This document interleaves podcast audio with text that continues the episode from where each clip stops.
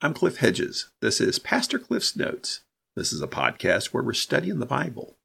We're working our way through the book of Hebrews. Today is episode 876, and we're looking at Hebrews chapter 6, verses 1 through 8. Let's read our passage.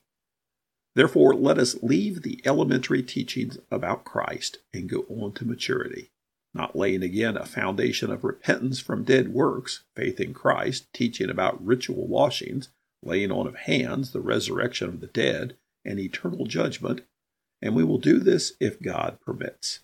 For it is impossible to renew to repentance those who were once enlightened, who tasted the heavenly gift, who shared in the Holy Spirit, who tasted God's good word and the powers of the coming age, and who have fallen away. This is because to their own harm they're re crucifying the Son of God and holding him up to contempt. For the ground that drinks the rain that often falls on it, that produces vegetation useful to those for whom it is cultivated, receives a blessing from God. But if it produces thorns and thistles, it is worthless and about to be cursed, at the end will be burned. This is the book of Hebrews. It is a letter or a written sermon to a group of Jewish Christians who are tempted to fall away from Christianity back into Judaism because there's persecution for Christianity now in the Roman Empire. And the author is pointing out that that would be a, a, grave mistake to leave Christianity, to fall away from Christ, because there's nothing equivalent, nothing as good. Christ is better. He's superior to angels, superior to Moses, superior to the Old Testament priesthood. In fact, he is the great high priest in the order of Melchizedek. And he's saying basically, you guys have slipped in your spiritual maturity. You need to go back to the basics of what God has said. That takes us to the current passage now in chapter 6. Before we go through this, just some disclaimers. Everyone will agree this is the most difficult passage to understand in the book of Hebrews. Many people say this is probably the most difficult passage to understand in the entire New Testament. And it is difficult. So we approach this with a great deal of humility and a great deal of carefulness in that we don't just jump onto something because somebody said this or it seems good. There are a lot of smart people who've argued very convincing arguments in a variety of ways for hundreds of years about this passage. So, lest we say this is how it is and tie it up with a neat bow, let's approach this with a great deal of humility. One of the problems is we can't enter this without a lot of presuppositions. That's where you try to get your presuppositions out and understand. One of the entering questions here is what's your understanding about Christians losing their salvation? And that's going to taint how you read this, how you understand it. Then there's also uh, a lot of questions about the punctuation of things, how you break up the sentences, how you uh, have various portions of this passage modify other portions, and what words even mean. And so let's move through this carefully and see what we can make of it. He begins in verse 1 Therefore, let us leave the elementary teaching about Christ and go on to maturity. Now, he's just said, You guys are spiritually immature. You need to relearn the basics. Now it seems like he's saying, So forget the basics. Let's get mature. So, what's he saying here? And, and how do we understand this? And the big question is, how do they understand it? So, they've been immature for too long. And so the fix of this is to move on to maturity. To basically, the thing he's talking about is understand this high priesthood concept of Christ, because that is the mature part that they don't get. Or is he just challenging them? Okay, leave that immaturity behind and move on to maturity. Either, either way works. And it's a challenge to move on, get beyond this immaturity and move into maturity. He says, not laying again a foundation of repentance from dead works and faith in God. So, this first part is what it's not. So, moving on maturity is not doing this foundational stuff again, which is two parts of repentance from dead works and foundation of faith in God. Now, dead works, something that means probably following the law, trying to receive righteousness through following the law, being dead works. Others think it means actually doing evil things. And frankly, I don't know which it means. The point here is doing the wrong things, either doing things that are evil or doing things that aren't going to receive righteousness in hopes that they will. But we're not going over that again because that's foundational stuff. And faith in God, that's foundational. And verse 2 so instead, moving on to maturity involves teaching about several things here. And one of the questions about breaking up the sentence even is this teaches about ritual washing, laying on of hands, and other things. Is teaching linked just to ritual washings, or is he really saying teachings about ritual washings, teaching about laying on of hands, teaching about the resurrection of the dead, teaching about eternal judgment? I think it's the latter. I think that uh, teaching it's about these four things, and that's part of moving on to maturity is being taught about these things. And some of these are not entirely Christian and not entirely Jewish. It kind of crosses the lines there, like ritual washings. The word that gets translated here is baptismo. So he's telling teachings about baptisms. Now, what does he mean when he says baptisms? Because the word baptize just means to immerse. And that was something that was done in Judaism. People were actually baptized in Judaism. So that's why when John the Baptist was baptizing, nobody was saying, What is it you're doing? They were saying, Why are you doing this? Is the point here teaching about basically the difference between the Jewish baptisms and the Christian baptisms? I think so. It actually is plural. So teaching about baptisms, the various types of baptisms, what they mean, the laying on of hands, which was done in Judaism, done in Christianity. It was done for a variety of reasons, essentially for the setting apart. This person, there's something about them, we're laying our hands on them for one reason or another. Teaches about the resurrection of the dead. Well, the Pharisees believed in the resurrection of the dead, Christians believe in the resurrection of the dead, but teaching about eternal things like that and teaching about eternal judgment. Now, all these are things that at least Pharisaical Jews believed in, particularly the resurrection of the dead, but there's a much fuller understanding in Christianity. And so, since they're on this fence here between going back to Judaism and sticking with Christianity, it, would seem that going on maturity would be understanding the fuller meaning of these things in Christianity. And verse 3 And we will do this if God permits. Some think this actually is the key verse in this whole passage. We will do this if God permits. Normally, read this just kind of, oh, yeah, meaning, yeah, if God permits, we're just going to move on to maturity. But some think he's really call, saying, if God permits you in this population I'm talking to to move into maturity, because he may not permit it, he may not allow you to move into maturity. Then we get into the tough stuff here, verse 4. For it is impossible to renew to repentance those who were once enlightened, who tasted the heavenly gift, who shared in the Holy Spirit, who tasted God's good word and the powers of the coming age, and who have fallen away.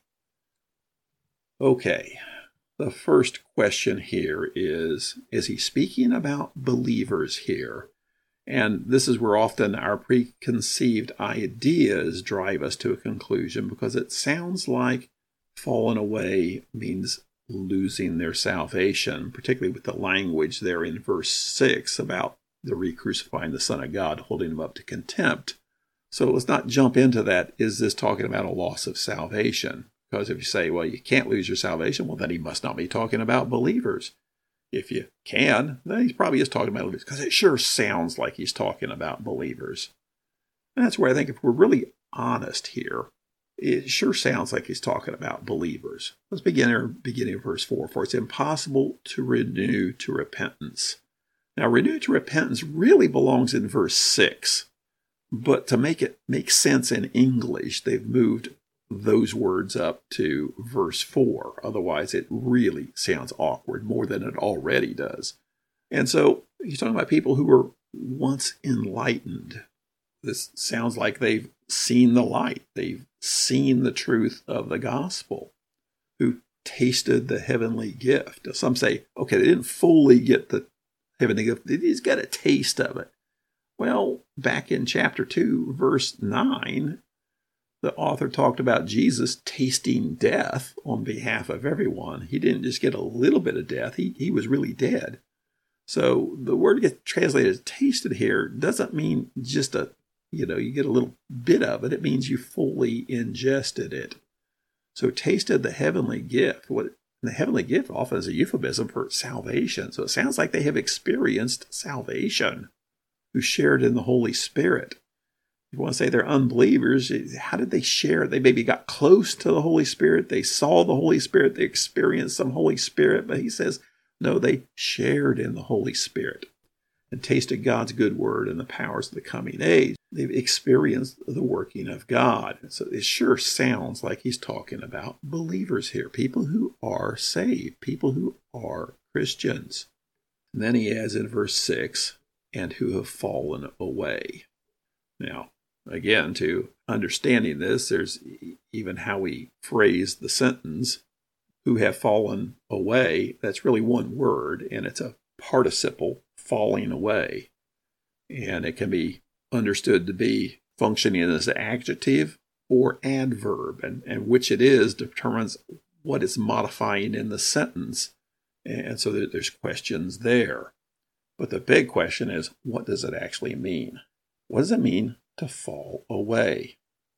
And what's the backdrop to this? That's where there's these five big warnings in the book of Hebrews. Chapter 2, chapter 3 and 4, here in chapter 6, chapter 10, chapter 12. And each of these is getting more and more serious in their warnings. And all except this one have a direct Old Testament reference. The one in chapter 2 and the one in chapter 10 both are using an Old Testament reference to disobey, disobeying the Mosaic law. In the one in chapter 12 is talking about the failure of Esau and the failure of the Israelites at Sinai to obey the voice of God. And the one we just saw back in chapters 3 and 4 was the failure of the Israelites at Kadesh Barnea when they failed to believe God and refused to enter the promised land. And that's why they wandered in the wilderness. Now, all these things that he's just talked about being enlightened, taste the heavenly gift, sharing the Holy Spirit, tasting God's word and the powers of you can find parallels in many of the passages in the Old Testament that he's been making reference to that use that kind of language. And some say he's still carrying forward the idea that he was dealing with in chapters 3 and 4, where he was using Psalm 95, Numbers 13 and 14, the incident at Kadesh Barnea. And he's still using that same incident as the Old Testament backdrop. And so the question falling away, several times talk about the Israelites falling in the wilderness. Another problem with all this is this word gets translated falling away. This is the only place you see it in the New Testament. So we don't have a lot of things to compare it to for translation. And I think a good way to think about it is comparing it to the Kadesh Barnea incident, where the back in Hebrews 3:17 and 4:11 he talked about the Israelites fell in the wilderness. So I think he's still using that same imagery from the Old Testament. So falling away would be like the Israelites who fell away in the wilderness. Now, back to the question of are these believers or unbelievers? We even go back to Numbers 14, where the people sin and God is angry. And Moses says, Please pardon the iniquity of these people in keeping with the greatness of your faithful love, just as you have forgiven them from Egypt until now. The Lord responded, I have pardoned them as you requested. I pause, you know, I said that very slowly, but understand what God said. I have pardoned them. I have forgiven them. Yet as I live and the whole earth is filled with the Lord's glory, none of the men who have seen my glory and the signs I performed in Egypt and in the wilderness and have tested me these ten times and did not obey me will ever see the land I swore to give their ancestors. None of those who have despised me will see it. So he says, I've forgiven them, but there are consequences. That's why they all die in the wilderness. And so that may be a good way to understand this passage. It's still carrying this Kadesh Barnea imagery and the consequences of falling away, of denying the Lord, of not obeying Him. And by denying Him, I don't mean denying faith, but refusing to obey Him. The consequences of that are basically God's discipline that God will not allow the blessings. God will not allow the entering the promised land. And he gives a reason for this in verse 6. He says, This is because to their own harm they are re crucifying the Son of God and holding him up to contempt. And so he's saying that you can't bring back to repentance because you can't re crucify Christ. And let's go back to verse 3. If God permits. That's where some say, okay, the whole issue here is they can't be restored to repentance because God will not permit it. Even the Israelites in the wilderness, many of them cried out to God time and time again, but God still would not allow them to enter the promised land because the consequences of their sin. And so the consequences of this failure to trust God, follow God, believe God, the failure to, to move off of their immaturity, God may not allow moving into maturity because that's part of the consequences of their sin. In verse 7 and 8. For the ground that drinks the rain that often falls on it and produces vegetation useful to those for whom it is cultivated receives a blessing from God. But if it produces thorns and thistles, it is worthless and about to be cursed, and at the end will be burned. This may not be talking about judgment as far as salvation, but judgment as far as works, much as Paul talked about in 1 Corinthians 3, the idea that our works will be judged. Those works that are good and endure will be blessed by God, and those that are hay and stubble, he said, will be burned up in the fire, and you may enter heaven, but through fire. And so this could be speaking of the fruit of our lives that will be judged and is speaking really to the discipline of God. So, what do we make of this? For back to, okay, this is tough. This is hard. There's a lot of people disagree on this. And have been changing their positions and arguing about this for a long, long time. So this is not the final answer, but maybe a way to think about it and understand it. And that's the way I've come to understand it now in, in my study of it. He's not talking about salvation. He's talking about genuine Christians here. Christians who are stuck in immaturity will not move from immaturity. And part of God's discipline for them may be not allowing them to move on to maturity. God may put them in timeout, may allow them to suffer a lot of consequences, even to the point of premature death. But God's going to put them in timeout and not let them out of timeout as a consequence of their failure to trust Him and follow Him. So don't think so much this is talking about their salvation, but it's talking about their usefulness in the kingdom of God. Turn away from God, not deny your faith, but turn away from God and don't obey Him, and you might find yourself in permanent time out from God. Thanks for joining me. Join me again next time as we continue working through Hebrews.